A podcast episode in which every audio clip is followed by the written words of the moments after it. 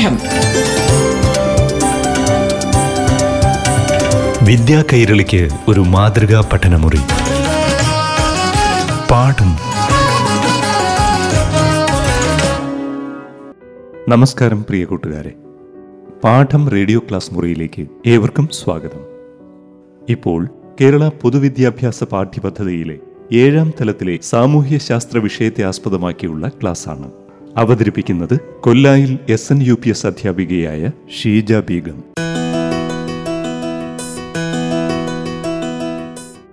നമസ്കാരം പ്രിയപ്പെട്ട കുട്ടികളെ.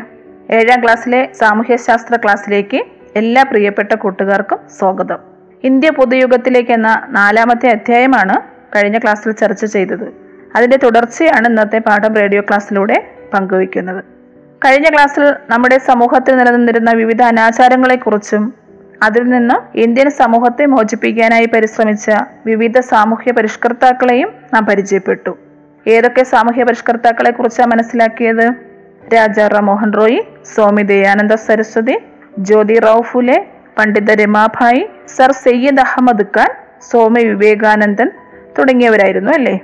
ഇവരെല്ലാം പരിഷ്കരണ പ്രസ്ഥാനങ്ങൾ രൂപീകരിച്ചിട്ട് അതിലൂടെയാണ് തങ്ങളുടെ ആശയങ്ങൾ പ്രചരിപ്പിച്ചിരുന്നത്. സമൂഹത്തിലെ അനാചാരങ്ങൾക്കെതിരെ നിലകൊണ്ടത്. രാജാറാം മോഹൻ റോയ് സ്ഥാപിച്ച സംഘടന ഏതായിരുന്നു? ബ്രഹ്മ സമാജമായിരുന്നു അല്ലേ? സ്വാമി ദയാനന്ദ സരസ്വതി സ്ഥാപിച്ചതാണ് ആര്യ സമാജം ജ്യോതിറാവ് ഫുലെ ഏതാ സ്ഥാപിച്ചത്? സത്യശോധക് സമാജ്. അതുപോലെ പണ്ഡിത രമാഭായി സ്ഥാപിച്ച സംഘടനയാണ് ആര്യ മഹിളാ സഭ. സർ സയ്യിദ് അഹമ്മദ് ഖാൻ അലിഗഡ് പ്രസ്ഥാനവും സ്വാമി വിവേകാനന്ദൻ ശ്രീരാമകൃഷ്ണ മിഷൻ എന്ന സംഘടനയുമാണ് സ്ഥാപിച്ചത്. ഈ സംഘടനകളിലൂടെയാണ് അവരുടെ ഓരോരുത്തരുടെയും ആശയങ്ങൾ പ്രചരിപ്പിച്ചത്. സമൂഹത്തിൽ നിലനിന്നിരുന്ന ജാതി സമ്പ്രദായം സതി ശൈശവിവാഹം ബഹുഭാര്യാത്വം തുടങ്ങിയ നിരവധി അനാചാരങ്ങളെ സാമൂഹ്യ പരിഷ്കർത്താക്കൾ എതിർത്തിരുന്നു. ഇവരെല്ലാവരും തന്നെ വിദ്യാഭ്യാസത്തിന് വളരെയധികം പ്രാധാന്യം നൽകിയിരുന്നു. ഇത് ഇന്ത്യയിൽ വിദ്യാഭ്യാസ പുരോഗതിക്ക് കാരണമായി. അപ്പോൾ വിദ്യാഭ്യാസം നേടിയതിലൂടെ സമൂഹത്തിൽ നിലനിന്നിരുന്ന അന്ധവിശ്വാസവും അനാചാരവും നിറഞ്ഞ ഇരുട്ടിനെ മാറ്റി ഒരു പൊതു വെളിച്ചം പകരാൻ ഒരു പരിധി വരെ കഴിഞ്ഞു. ജാതിക്കും മതത്തിനും അതീതമായി മാനവികതയിൽ ഊന്നിക്കൊണ്ടുള്ള വിശ്വസാഹോദര്യത്തിന്റെ കാഴ്ചപ്പാട് ഇന്ത്യക്കാരിൽ വളർത്തിയെടുക്കാൻ ഈ സാമൂഹ്യ പരിഷ്കർത്താക്കൾക്ക് കഴിഞ്ഞിരുന്നു. അതോടൊപ്പം തന്നെ ഇന്ത്യക്കാരുടെ ഇടയിൽ ദേശീയത അഥവാ നാം ഒന്നാണെന്ന ചിന്ത വളർത്തിയെടുക്കാനും കഴിഞ്ഞു. ദേശീയത എന്ന് പറഞ്ഞ നാഷണലിസം. എന്താണെന്ന് ഒന്നുകൂടി വ്യക്തമായി പറയാം. ഭാഷയുടെയോ മതത്തിന്റെയോ വംശീയതയുടെയോ പൊതു പാരമ്പര്യത്തിന്റെയോ ഭൂമിശാസ്ത്രപരമായ തുടർച്ചയുടെയോ അടിസ്ഥാനത്തിൽ ഒരു രാജ്യത്തിലെ ജനങ്ങൾ ഞങ്ങൾ ഒന്നാണെന്ന് വിശ്വസിക്കുന്നതിനെയാണ് ദേശീയത എന്നുകൊണ്ട് അർത്ഥമാക്കുന്നത്. അതായത് ഒരു രാജ്യത്തിലെ ജനങ്ങളുടെ ദേശീയ മനോഭാവം നാം ഒന്നാണ് എന്ന ബോധം വളർത്തുന്ന ഘടകങ്ങളാണ് വംശം ഭാഷ മതം സംസ്കാരം ഭൂമിശാസ്ത്രപരമായ ഘടകങ്ങൾ തുടങ്ങിയവയൊക്കെ. ഇവ എല്ലാം കൂടി ബന്ധിപ്പിക്കപ്പെടുന്ന ഒരു ഏകതാ മനോഭാവമാണ് ദേശീയത. സാമൂഹ്യ പരിഷ്കർത്താക്കളുടെ ഇടപെടൽ മൂലം ഇങ്ങനെ ഒരു പുതിയ അവബോധം സൃഷ്ടിക്കാനും സ്വന്തം രാജ്യത്തെക്കുറിച്ചുള്ള അഭിമാനബോധവും ആത്മവിശ്വാസവും ഇന്ത്യക്കാരിൽ വളർത്തി ഇന്ത്യൻ ജനതയിൽ ഒരു പുതിയ ഉണർവ് സൃഷ്ടിക്കാനും കഴിഞ്ഞു. ദേശീയത വളർത്താൻ അനുകൂലമായ സാഹചര്യങ്ങളും അന്നുണ്ടായിരുന്നു. രാഷ്ട്രീയവും സാമ്പത്തികവുമായ സാഹചര്യങ്ങളും അന്നുണ്ടായിരുന്നു. രാഷ്ട്രീയ സാമ്പത്തിക സാഹചര്യങ്ങൾ എന്തൊക്കെയാണെന്ന് നമുക്ക് നോക്കാം. ബ്രിട്ടീഷ് ഗവൺമെന്റ് നികുതികൾ വർദ്ധിപ്പിച്ചുകൊണ്ട് വിവിധ ജനവിഭാഗങ്ങളെ ചൂഷണം ചെയ്തിരുന്നു അല്ലേ? അതുപോലെ അവരുടെ ജനങ്ങളുടെ ഉപജീവന മാർഗങ്ങൾ നഷ്ടപ്പെടുത്തിക്കൊണ്ടുള്ള സാമ്പത്തിക ചൂഷണവും എല്ലാം നമ്മൾ കഴിഞ്ഞ ക്ലാസ്സിൽ മനസ്സിലാക്കിയതല്ലേ? ഇത്തരം സാമ്പത്തിക ചൂഷണം ഇന്ത്യക്കാരെ ദാരിദ്ര്യത്തിലേക്ക് നയിച്ചിരുന്നു. ഇത് പൊതുവെ ബ്രിട്ടീഷുകാർക്കെതിരെ ഒരു മനോഭാവം വളർത്തിയെടുക്കുന്നതായിരുന്നു. അതുപോലെ തന്നെ ഒന്നാം സ്വാതന്ത്ര്യ സമരം ആയിരത്തി എണ്ണൂറ്റി അൻപത്തി ഏഴിലെ ഒന്നാം സ്വാതന്ത്ര്യ സമരത്തെ അടിച്ചമർത്തുവാൻ ബ്രിട്ടീഷുകാർ സ്വീകരിച്ച മാർഗങ്ങളും ഇന്ത്യയിലെ ജനങ്ങളെ ഒന്നിപ്പിക്കുവാനും ഒരു രാജ്യത്തിൽ ഉൾപ്പെട്ടവരായ നാം എല്ലാം ഒന്നാണെന്ന ബോധം ഉണ്ടാക്കുവാനും സഹായിച്ചിരുന്നു. ദേശീയത വളർത്താൻ സഹായകമായ മറ്റൊരു സാഹചര്യമായിരുന്നു ഇംഗ്ലീഷ് വിദ്യാഭ്യാസത്തിന്റെ വ്യാപനം. അതുപോലെ ഗതാഗത വാർത്താവിനിമയ സൗകര്യങ്ങളുടെ വളർച്ചയും ദേശീയത വളർത്താൻ സഹായിച്ചു. ഗതാഗത വാർത്താവിനിമയ സംവിധാനങ്ങളിലൂടെ എല്ലാ പ്രദേശത്തെയും ഇന്ത്യക്കാർക്ക് പരസ്പരം ഇടപഴകാനും ആശയവിനിമയങ്ങൾ നടത്താനും ഒക്കെ കഴിഞ്ഞു. കൂടാതെ ബ്രിട്ടീഷുകാർ നാട്ടുരാജ്യങ്ങളെ കീഴ്പ്പെടുത്തി ഒറ്റ ഭരണത്തിന് കീഴിലാക്കി രാഷ്ട്രീയമായി ഏകീകരിച്ചതും ഇന്ത്യക്കാരെല്ലാം ഒരൊറ്റ ജനതയാണെന്ന ബോധമുളവാക്കാൻ ഒരൊറ്റ ജനത എന്നുള്ള ബോധത്തിനെ പറയുന്നതാണ് ദേശീയത. ദേശീയത വളർത്താൻ സഹായിച്ചു. മതപരവും ഭാഷാപരവും അതുപോലെ പ്രാദേശികവുമായ വ്യത്യാസങ്ങൾക്കപ്പുറം എല്ലാ ഇന്ത്യക്കാരും ഒന്നാണെന്ന ബോധമാണ് ദേശീയത എന്ന് മനസ്സിലാക്കിയില്ലേ?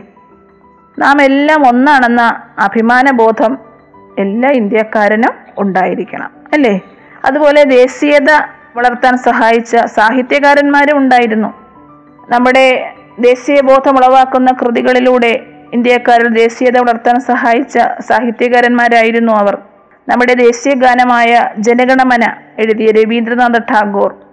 അതുപോലെ ഇന്ത്യൻ സ്വാതന്ത്ര്യ സമരത്തിന്റെ ഊർജസ്രോതസ്സായി നമ്മുടെ ഭാരതാംബയെ സ്തുതിക്കുന്ന ദേശീയ ഗീതമായ വന്ദേമാതരം എഴുതിയ പ്രശസ്ത ബംഗാളി കവിയായിരുന്ന ബെങ്കിം ചന്ദ്ര ചാറ്റർജി. ഈ ദേശീയ ഗീതമാണ് ഏഹ്, സ്വാതന്ത്ര്യ സമരത്തിന്റെ ഭാഗമായ റാലികളിലും പ്രകടന പ്രകടനങ്ങളിലും ഒക്കെ മുഴങ്ങി കേട്ടത് അതിലൂടെയാണ് ജനങ്ങൾ അവരുടെ ദേശസ്നേഹം പ്രകടിപ്പിച്ചിരുന്നത്. ആയിരത്തി എണ്ണൂറ്റി എൺപത്തിരണ്ടിൽ പുറത്തു വന്ന ആനന്ദമഠം എന്ന പുസ്തകത്തിലാണ് വന്ദേ മാതരം എന്ന ഗാനം ആദ്യമായി പ്രസിദ്ധീകരിച്ചത്. ഇനി ദേശീയത വളർത്താൻ സഹായിച്ച മറ്റൊരു സാഹിത്യകാരനാണ് അല്ലാമ മുഹമ്മദ് ഇക്ബാൽ. ഇന്ത്യയിൽ ഇന്നും പ്രശസ്തമായ ഒരു ദേശഭക്തി ഗാനമായ ഉറുദുവിൽ രചിച്ച സാരേ ജഹാൻ സെ അച്ഛ. നിങ്ങൾ കേട്ടിട്ടില്ലേ? ഹിന്ദുസ്ഥാനെ അഭിസംബോധന ചെയ്യുന്ന ഈ ഗാനം ഇന്ത്യയിലെ ബ്രിട്ടീഷ് ഭരണത്തിനെതിരായ പ്രതിഷേധത്തിന്റെ ഗീതമായിരുന്നു. അതുപോലെ നിലവിലുള്ള സാമൂഹിക അന്തരീക്ഷത്തെ ആക്ഷേപഹാസ്യ കൃതികളിലൂടെ പ്രതികരിച്ച ആസാമീസ് കവിയായ ലക്ഷ്മിനാഥ് ബെസ്ബെർവയും ദേശീയത പ്രചരിപ്പിച്ച സാഹിത്യകാരന്മാരിൽ ഉൾപ്പെട്ടതായിരുന്നു. അപ്പൊ ദേശീയത വളർത്താൻ ഉതകുന്ന നിരവധി കൃതികൾ അക്കാലത്ത് ഉണ്ടായിരുന്നു അല്ലേ? സാമൂഹ്യ പരിഷ്കർത്താക്കളുടെ പരിശ്രമ ഫലമായും അതുപോലെ ദേശീയത വളർത്താൻ സഹായകമായ രാഷ്ട്രീയ സാമ്പത്തിക സാഹചര്യങ്ങളാലും ഇന്ത്യക്കാരിൽ ദേശീയ ബോധം വളർന്നു. അങ്ങനെ ദേശീയ ബോധം വളർന്നതോടെ ബ്രിട്ടീഷ് ഭരണത്തിൽ നിന്ന് മോചനം നേടാനുള്ള ഇന്ത്യക്കാരുടെ പ്രവർത്തനങ്ങൾക്ക് ഒന്നുകൂടി ഊർജം കൂടി. ജനങ്ങളിൽ ദേശീയ ബോധം ഉത്തേജിപ്പിക്കുന്നതിന് വിവിധ സംഘടനകൾ നിലവിൽ വന്നു. തങ്ങളുടെ ദേശീയ ബോധം ഉത്തേജിപ്പിക്കുന്നതിനായി സംഘടനകൾ ആവശ്യമാണെന്ന് അന്നത്തെ ജനങ്ങൾ ചിന്തിച്ചതിന്റെ ഫലമായി ഇന്ത്യയുടെ പല ഭാഗങ്ങളിലും പ്രാദേശികമായ സംഘടനകൾ രൂപം കൊണ്ടു. ജനങ്ങളിൽ ദേശീയബോധം ഉത്തേജിപ്പിക്കുന്നതിനായി രൂപം കൊണ്ട പ്രാദേശിക സംഘടനകളിൽ പ്രധാനപ്പെട്ടതായിരുന്നു ആയിരത്തി എണ്ണൂറ്റി എഴുപത്തി ആറിൽ ബംഗാളിൽ രൂപപ്പെട്ട ഇന്ത്യൻ അസോസിയേഷൻ അതുപോലെ ആയിരത്തി എണ്ണൂറ്റി അൻപത്തിരണ്ടിൽ രൂപീകൃതമായ മദ്രാസ് നേറ്റീവ് അസോസിയേഷൻ ആയിരത്തി എണ്ണൂറ്റി എഴുപതിൽ രൂപീകൃതമായ പൂന സർവജനിക് സഭ എന്നിവയൊക്കെ. എന്നാൽ ഈ സംഘടനകളെല്ലാം തന്നെ പ്രാദേശികമായ പ്രശ്നങ്ങൾക്കും ആവശ്യങ്ങൾക്കുമായിരുന്നു മുൻഗണന നൽകിയിരുന്നത്. അവരവരുടെ പ്രദേശവുമായി ബന്ധപ്പെട്ട ആവശ്യങ്ങൾക്കും പ്രശ്നങ്ങൾക്കുമാണ് പ്രയോറിറ്റി അഥവാ മുൻഗണന കൊടുത്തിരുന്നത്. എല്ലാവരും ഒത്തൊരുമയോടെ നിന്നാൽ മാത്രമേ ദേശീയമായ ആവശ്യങ്ങൾ നേടിയെടുക്കാൻ കഴിയൂ അല്ലേ? അല്ലാതെ ഒരേ പ്രദേശമായിട്ട് കഴിഞ്ഞാൽ സംഘടിത സ്വഭാവം വരത്തില്ല. അപ്പൊ ഈ പ്രാദേശികമായ സംഘടനകളിൽ നിന്ന് തന്നെ അവർക്ക് പല നേട്ടങ്ങളും ഉണ്ടായി അവരുടെ പ്രവർത്തന ഫലമായി. ഈ നേട്ടം മനസ്സിലാക്കിയതോടെ ദേശീയ തലത്തിൽ ഒരു സംഘടന രൂപീകരിച്ചാൽ കിട്ടുന്ന പ്രയോജനത്തെക്കുറിച്ച് ചിന്തിക്കുകയും അങ്ങനെയാണ് ഇന്ത്യൻ നാഷണൽ കോൺഗ്രസ് എന്ന ഒരു അഖിലേന്ത്യാ സംഘടന രൂപീകരിക്കുന്നതിലേക്ക് എത്തുകയും ചെയ്യുന്നത്. ഇനി നമുക്ക് ഇന്ത്യൻ നാഷണൽ കോൺഗ്രസ് എന്ന അഖിലേന്ത്യാ സംഘടനയുടെ ആവിർഭാവത്തെക്കുറിച്ച് മനസ്സിലാക്കാം. പാഠം. വിദ്യാ കൈരളിക്ക് ഒരു മാതൃകാ പഠനമുറി. പാഠം ഒരിടവേളയ്ക്ക് ശേഷം തുടരും.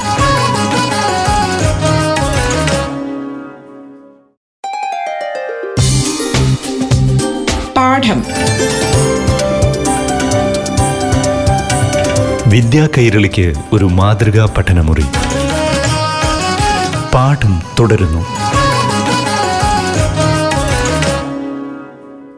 ആയിരത്തി എണ്ണൂറ്റി എൺപത്തി അഞ്ച് ഡിസംബർ ഇരുപത്തി എട്ടിലാണ് ഇന്ത്യൻ നാഷണൽ കോൺഗ്രസ് എന്ന സംഘടന രൂപം കൊള്ളുന്നത്. ബോംബെയിലെ തേജ്പാൽ സംസ്കൃത കോളേജിൽ വെച്ച് നടന്ന യോഗത്തിലാണ് ഇന്ത്യൻ നാഷണൽ കോൺഗ്രസ് എന്ന അഖിലേന്ത്യാ സംഘടന രൂപീകൃതമാകുന്നത്. ഇന്ത്യയുടെ വിവിധ പ്രദേശങ്ങളിൽ നിന്നുള്ള പല വേഷക്കാരും പല മതക്കാരും പല ഭാഷക്കാരും ഉൾപ്പെടെ എഴുപത്തിരണ്ട് പേർ ആ യോഗത്തിൽ പങ്കെടുത്തിരുന്നു. ഇപ്പൊ ഇന്ത്യൻ നാഷണൽ കോൺഗ്രസിന്റെ ആദ്യത്തെ യോഗം നടക്കുന്നത് ബോംബെയിലാണ്. ബോംബെയിലെ തേജ്പാൽ സംസ്കൃത കോളേജിലാണ്. വ്യത്യസ്ത സംഘടനകളെ പ്രതിനിധീകരിച്ചുകൊണ്ടാണ് ഈ എഴുപത്തിരണ്ട് പേർ യോഗത്തിൽ പങ്കെടുത്തത്. ഇങ്ങനെ ഒരു യോഗം വിളിച്ചുകൂട്ടാൻ മുൻകൈ എടുത്തത് മുൻ ബ്രിട്ടീഷ് ഉദ്യോഗസ്ഥനായ സ്കോട്ട്ലൻഡുകാരനായ എ ഒ ഹ്യൂം ആയിരുന്നു അദ്ദേഹമാണ് ഇന്ത്യൻ നാഷണൽ കോൺഗ്രസിന്റെ ആദ്യ സെക്രട്ടറിയായി തിരഞ്ഞെടുത്തത്. അന്നത്തെ ഇന്ത്യൻ വൈസ്രോയി ആയിരുന്ന ഡെഫറിൻ പ്രഭുവിന്റെ അനുമതിയോടെയും പിന്തുണയോടെയുമാണ് എ ഒ ഹ്യൂം ഈ രൂപവൽക്കരണ സമ്മേളനം വിളിച്ചു ചേർത്തത് തന്നെ. ബ്രിട്ടീഷ് ഇന്ത്യയുടെ ഭരണതലത്തിൽ അഭ്യസ്ത വിദ്യരായ ഇന്ത്യക്കാർക്ക് കൂടുതൽ പങ്കാളിത്തം ഉറപ്പാക്കുക എന്ന ലക്ഷ്യത്തോടെയാണ് ആയിരത്തി എണ്ണൂറ്റി എൺപത്തി അഞ്ചിൽ ഇന്ത്യൻ നാഷണൽ കോൺഗ്രസ് രൂപം കൊള്ളുന്നത്.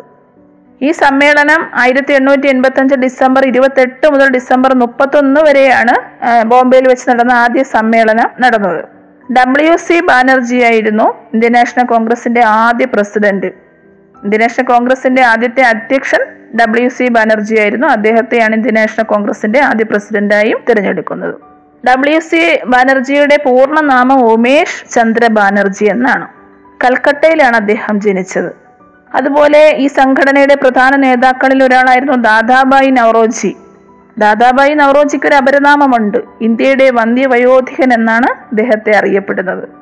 അതായത് ബോംബെയിൽ വെച്ച് നടന്ന ആദ്യ സമ്മേളനത്തിൽ ഈ സംഘടനയ്ക്ക് ഇന്ത്യൻ നാഷണൽ കോൺഗ്രസ് എന്ന പേര് വന്നിട്ടില്ലായിരുന്നു. ആയിരത്തി എണ്ണൂറ്റി എൺപത്തി ആറിൽ പിറ്റേ വർഷമാണ് ഈ സംഘടനയ്ക്ക് ദാദാബായി നവറോജിയാണ് ഇന്ത്യൻ നാഷണൽ കോൺഗ്രസ് എന്ന പേര് നൽകുന്നത്. അതുപോലെ ആയിരത്തി എണ്ണൂറ്റി തൊണ്ണൂറിൽ ഇന്ത്യൻ നാഷണൽ കോൺഗ്രസിന്റെ പ്രസിഡന്റായി മാറിയ പ്രമുഖ അഭിഭാഷകനായ ഫിറോസ് ഷാ മേത്ത ബദറുദ്ദീൻ തൊയ്യൂബ്ജി തുടങ്ങിയ പ്രഗത്ഭരും ഈ സമ്മേളനത്തിൽ പങ്കെടുത്തിരുന്നു.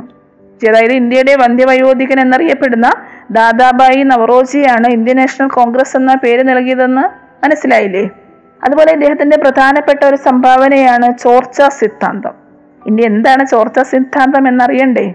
ഇന്ത്യയുടെ സമ്പത്ത് ഇംഗ്ലണ്ടിലേക്ക് പലതരത്തിൽ ചോർത്തിക്കൊണ്ടു പോയിരുന്നു ആ കാലഘട്ടത്തിൽ.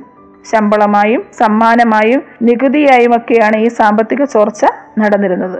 ഇന്ത്യയിലുള്ള ദാരിദ്ര്യത്തിന് കാരണം ഈ ചോർച്ചയാണെന്ന് ദാദാബായി നവറോജി സമർത്ഥിച്ചു. ഇതിനെയാണ് ചോർച്ച സിദ്ധാന്തം എന്ന് അറിയപ്പെടുന്നത്. അപ്പൊ ഇന്ത്യൻ നാഷണൽ കോൺഗ്രസ് രൂപീകരിച്ചപ്പോൾ അധ്യക്ഷനായിരുന്നത് ആരെന്നാണ് പറഞ്ഞത്? ഡബ്ല്യു സി ബാനർജി അല്ലേ?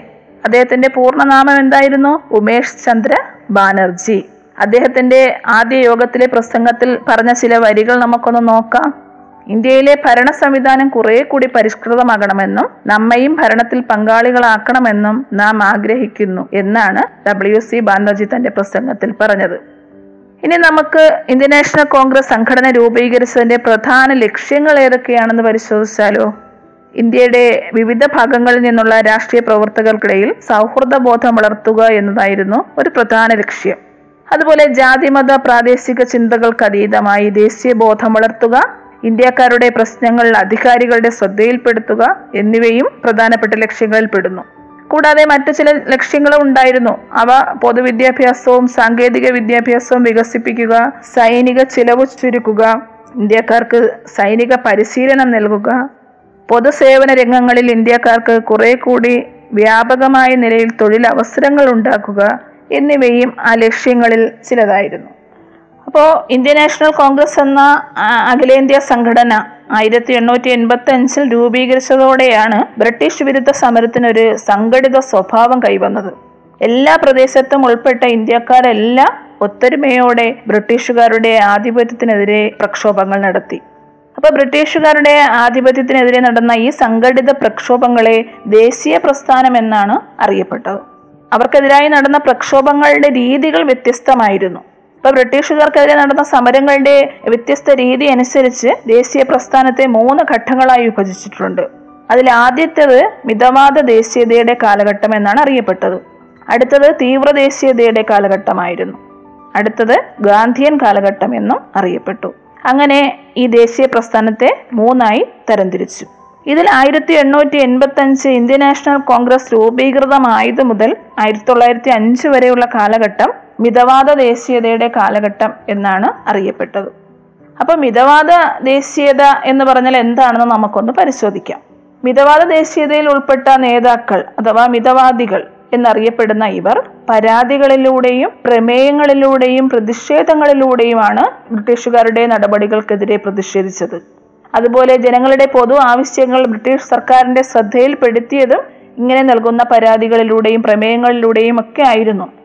ആക്രമണ നടപടികൾ തീരെ ഒഴിവാക്കിക്കൊണ്ട് ആയിരുന്നു അവരുടെ പ്രവർത്തനം മിതവാദികളുടെ പ്രവർത്തനം. എന്നാൽ ഈ ആവശ്യങ്ങളൊന്നും ബ്രിട്ടീഷ് ഭരണാധികാരികൾ വേണ്ട വിധത്തിൽ പരിഗണിച്ചിരുന്നില്ല. കാരണം ആക്രമണ സ്വഭാവം എല്ലാവരും പരാതികളും പ്രമേയങ്ങളും നിവേദനങ്ങളും മാത്രമല്ലേ ഉള്ളൂ. അത് ബ്രിട്ടീഷ് ഭരണാധികാരികൾ വേണ്ട വിധത്തിൽ പരിഗണിച്ചിരുന്നില്ല. ഈ മിതവാദ ദേശീയ നേതാക്കളിൽ പ്രമുഖരായിരുന്നു ദാദാബായി നവറോജി ഗോപാലകൃഷ്ണ ഗോഖലെ ബദറുദ്ദീൻ തൊയ്യുബ്ജി ഫിറോസ് ഷാ മേത്ത തുടങ്ങിയവർ. ഇവരെല്ലാം ഇംഗ്ലീഷ് വിദ്യാഭ്യാസം നേടിയവരായിരുന്നു. ബ്രിട്ടീഷ് ഭരണത്തിന് കീഴിൽ ഇന്ത്യ ദരിദ്രമായത് എങ്ങനെയെന്ന് ഇവർ നടത്തിയ പഠനങ്ങളാണ് ഇന്ത്യൻ ദേശീയ പ്രസ്ഥാനത്തിന് ആശയപരമായ അടിത്തറ നൽകുന്നത്. അപ്പം മിതവാദ ദേശീയത അതായത് പരാതികളിലൂടെയും നിവേദനങ്ങളിലൂടെയും പ്രമേയങ്ങളിലൂടെയും ഒക്കെ ബ്രിട്ടീഷുകാരുടെ നടപടികൾക്കെതിരെ പ്രതിഷേധിച്ചത് കൂടുതൽ കാലം നിലനിന്നില്ല. ആയിരത്തി തൊള്ളായിരത്തി അഞ്ച് വരെ മാത്രമേ നിലനിന്നുള്ളൂ. കാരണം ബ്രിട്ടീഷുകാർ അതൊന്നും അവരുടെ ആവശ്യങ്ങളൊന്നും ചെവിക്കൊണ്ടില്ല ഭരണഘടനാ മാർഗങ്ങളിലൂടെ അവകാശങ്ങൾ നേടിയെടുക്കാമെന്നുള്ള മിതവാദികളുടെ സങ്കല്പം വെറും പരാജയമായിരുന്നു. തീക്ഷ്ണ മനോഭാവമില്ലാത്ത ഇത്തരം ദേശീയവാദികൾ ബ്രിട്ടീഷുകാരെ വ്യവസ്ഥാപിത മാർഗങ്ങളിലൂടെ മനംമാറ്റി അവകാശങ്ങൾ നേടിയെടുക്കാം എന്ന വിശ്വാസത്തിലായിരുന്നു. ഇപ്പം കോൺഗ്രസ് സമ്മേളനങ്ങളിൽ ഗവൺമെന്റിനെതിരെ നിരന്തരം വിമർശനങ്ങൾ ഉയർന്നു വന്നുകൊണ്ടിരുന്നു. ഗവൺമെന്റിന് ഇത് സഹിച്ചില്ല. കാരണം പരാതികൾ ഇങ്ങനെ തുടർന്ന് വന്നുകൊണ്ടിരുന്ന ഗവൺമെന്റിന് സഹിച്ചില്ല. ദിവസം തോറും അവർക്ക് കോൺഗ്രസിനോടുള്ള വിരോധം കൂടിക്കൊണ്ടിരുന്നു ബ്രിട്ടീഷ് ഗവൺമെന്റിന്. ഇതാണ് കോൺഗ്രസിൽ തീവ്ര ദേശീയവാദികൾ എന്ന ഒരു വിഭാഗത്തിനെ സൃഷ്ടിക്കുന്നത്. മിതവാദികളെ എതിർക്കുന്നവരായിരുന്നു തീവ്ര ദേശീയവാദികൾ കോൺഗ്രസിൽ തന്നെ.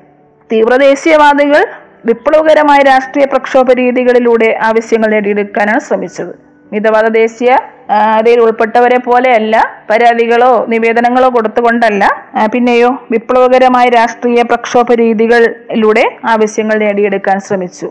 നിവേദനവും പ്രമേയങ്ങളും കൊണ്ടൊന്നും ബ്രിട്ടീഷുകാരിൽ നിന്നും ആവശ്യങ്ങൾ നേടിയെടുക്കാൻ കഴിയില്ലെന്ന് തീവ്ര ദേശീയവാദികൾക്കറിയാമായിരുന്നു.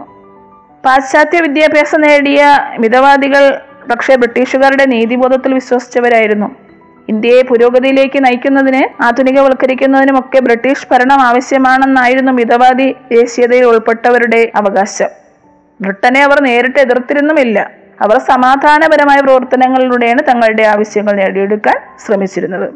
ആദ്യകാലങ്ങളിൽ കോൺഗ്രസിനോടുള്ള ബ്രിട്ടീഷുകാരുടെ സമീപനം സൗഹാർദ്ദപരമായിരുന്നുവെങ്കിലും പിന്നീട് അതിനെ നിരാകരിക്കാനും തള്ളിപ്പറയാനും ഒക്കെ തുടങ്ങി. അപ്പോൾ ബ്രിട്ടീഷുകാരോട് ഒരു അനുകൂല മനോഭാവം മിതവാദികൾക്കുണ്ടായിരുന്നു. ഇന്ത്യൻ നാഷണൽ കോൺഗ്രസിലെ ഉൾപ്പെട്ട മിതവാദ ദേശീയതയിൽ ഉൾപ്പെട്ടവർക്കുണ്ടായിരുന്നു. അതുകൊണ്ടാണ് അവർ ആക്രമണ സ്വഭാവം ഉപേക്ഷിച്ചിട്ട് പരാതികളും പ്രമേയങ്ങളും നിവേദനങ്ങളും ഒക്കെ കൊടുത്തുകൊണ്ട് തങ്ങളുടെ ആവശ്യങ്ങൾ നിറവേറ്റാൻ ശ്രമിച്ചത്. എന്നാൽ അതിനെ എതിർത്ത് കൊണ്ടുവന്ന തീവ്ര ദേശീയവാദികൾ ബ്രിട്ടീഷുകാരുടെ നീതിബോധത്തിൽ വിശ്വാസമുണ്ടായിരുന്നവരായിരുന്നില്ല. അവരുടെ ലക്ഷ്യം എന്ന് പറയുന്നത് സ്വരാജ് അഥവാ സ്വാതന്ത്ര്യം തന്നെയായിരുന്നു. മിതവാദികൾക്ക് ആവശ്യങ്ങൾ നേടിയാൽ മാത്രം മതിയായിരുന്നു. ബ്രിട്ടീഷ് ഭരണം അവർക്ക് ആവശ്യമാണെന്നായിരുന്നു വാദം.